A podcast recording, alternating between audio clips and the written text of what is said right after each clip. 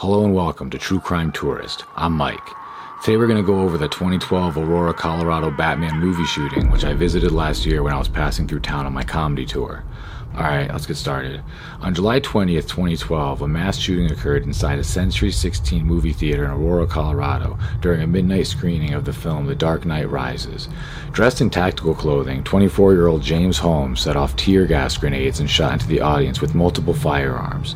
12 people were killed and 70 others were injured, 58 of them from gunfire.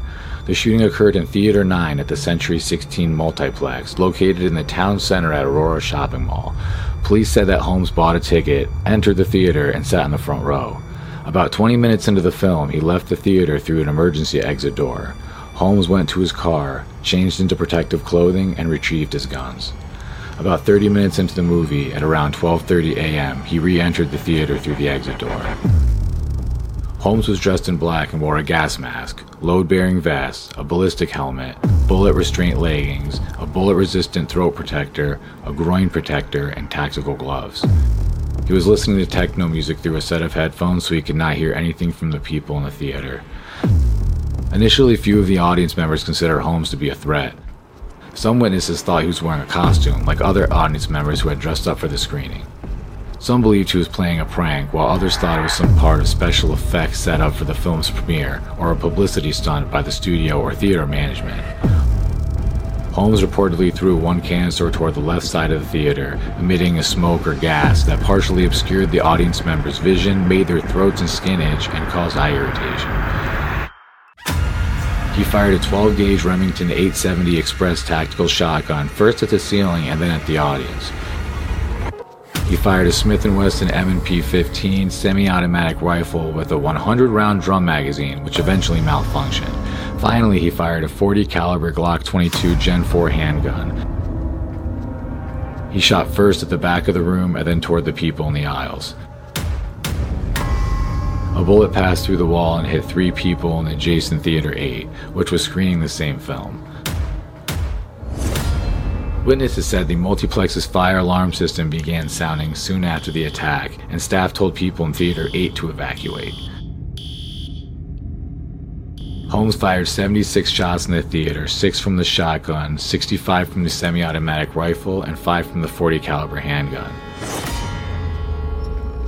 The first phone calls to emergency services via 911 were made at 12:39 a.m.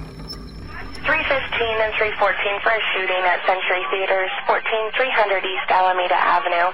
They're saying somebody's shooting in the auditorium. 315 and 314, there is at least one person that's been shot, but they're saying there's hundreds of people just running around.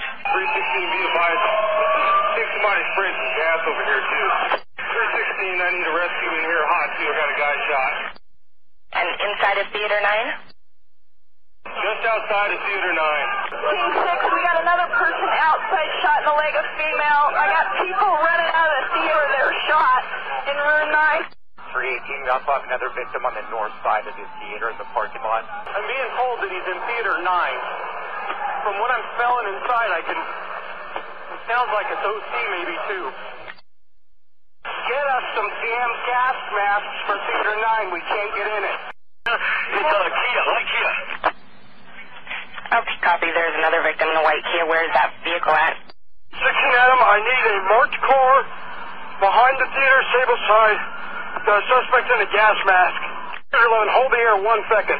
Cars with that white car in the rear of the lot. Is that a suspect? Yes, we've got rifles, gas masks. He's detained right now. I've got an open door going into the theater. Okay, hold that position. Hold your suspect. 16, I got seven down in theater 9. Seven down. Weekend 25 to everybody on this. It's an assault rifle. We have we have uh, magazines down inside, so please watch out for the assault rifle. All right, so the guy's still in theater nine, I'm working on the backboard right now for that female. Okay, uh, suspect is going to be a male, unknown race, black camo out type outfit, believed to be wearing a vest, gas mask, and multiple long guns. Police arrived within 90 seconds and found three 40 caliber handgun magazines, a shotgun, and a large magazine on the floor of the theater. Some people reported the shooting via Twitter or text messaging rather than calling the police. Officers were already there at the theater by the time the tweets were sent. Ambulances were hindered by chaos and congestion in the parking lot, and they were unable to reach the back of the complex where police had pulled the injured out through the emergency exit doors of Theater 9. Sergeant Stephen Redfearn, one of the first police officers to arrive at the scene, sent victims to area hospitals and squad cars. At about 12:45 a.m., police officer Jason Oviatt apprehended Holmes behind the cinema next to his car without resistance. Because of his tactical clothing, Holmes was at first mistaken for another police officer. He was described as being calm and disconnected during his arrest. The officers found several firearms in the theater and inside the shooter's car, including another Glock 22 handgun. The movie theater reopened only six months later. Since the shooting in Theater 9, the Aurora facility has changed from a numerical naming system to an alphabetical one. The old Theater 9, which Cinemark has remodeled, has now been renamed Extreme Digital Cinema Auditorium I.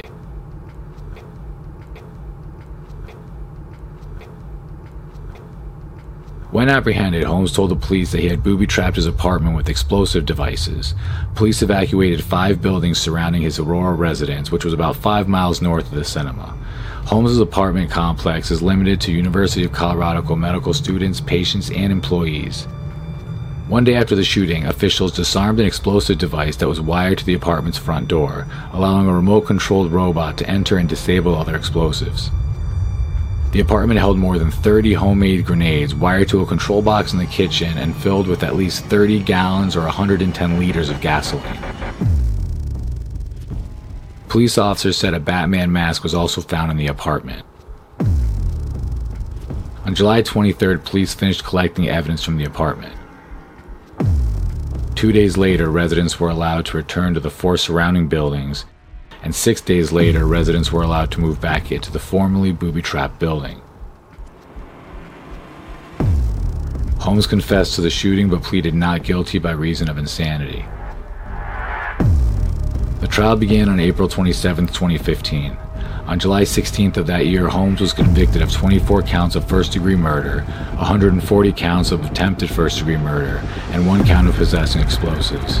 On August 7th, the jury deadlocked on whether to impose the death penalty. On August 26, Holmes was given 12 life sentences, one for every person he killed. He also received 3,318 years for the attempted murders of those he wounded and for rigging his apartment with explosives. Well, that's all. Hope you enjoyed the video, but kinda don't care if you didn't. It was only about seven and a half minutes long. If you want to follow my comedy or see my dog Gump, follow me at Mike Masilotti, M-I-K-E-M-A-S-I-L-O-T-T-I. And if you want to follow me around in life, go to the Find My app and ask me to share my location with you. Alright, I'm done.